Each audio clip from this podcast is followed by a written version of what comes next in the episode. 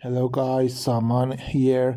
So today we are going to talk about a sentence and check out some vocabulary points and also some grammar points. So in this sentence that actually is a title for Telegraph, uh, we read, in England, high cholesterol leads to more than seven percent of all death and affects up to sixty percent of adults.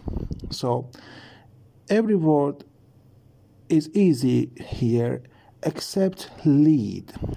So in England as a country, high cholesterol. What is cholesterol? Of course, you know, it is something common in our language, uh, a substance in your blood, cholesterol.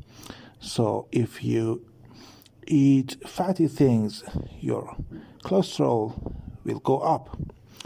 So lead is at the same time a verb and a noun. As a verb, it means to go in front of a person or some people and show them the way as a leader. You lead them, you are their leader, okay? And as a noun, it refers to a kind of position, a position of being the first person or being number one, okay?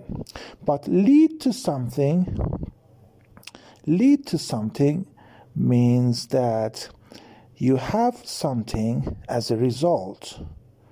So you have something as a result. So here, high cholesterol results in or will cause or leads to more than seven percent, okay?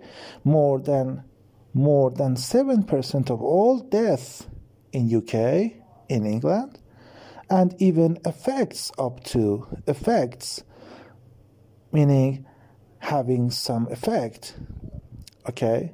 So effect here again is a verb, affects up to sixty percent of adults, and adults means of course people that are more than eighteen years of age. Thank you, stay with us.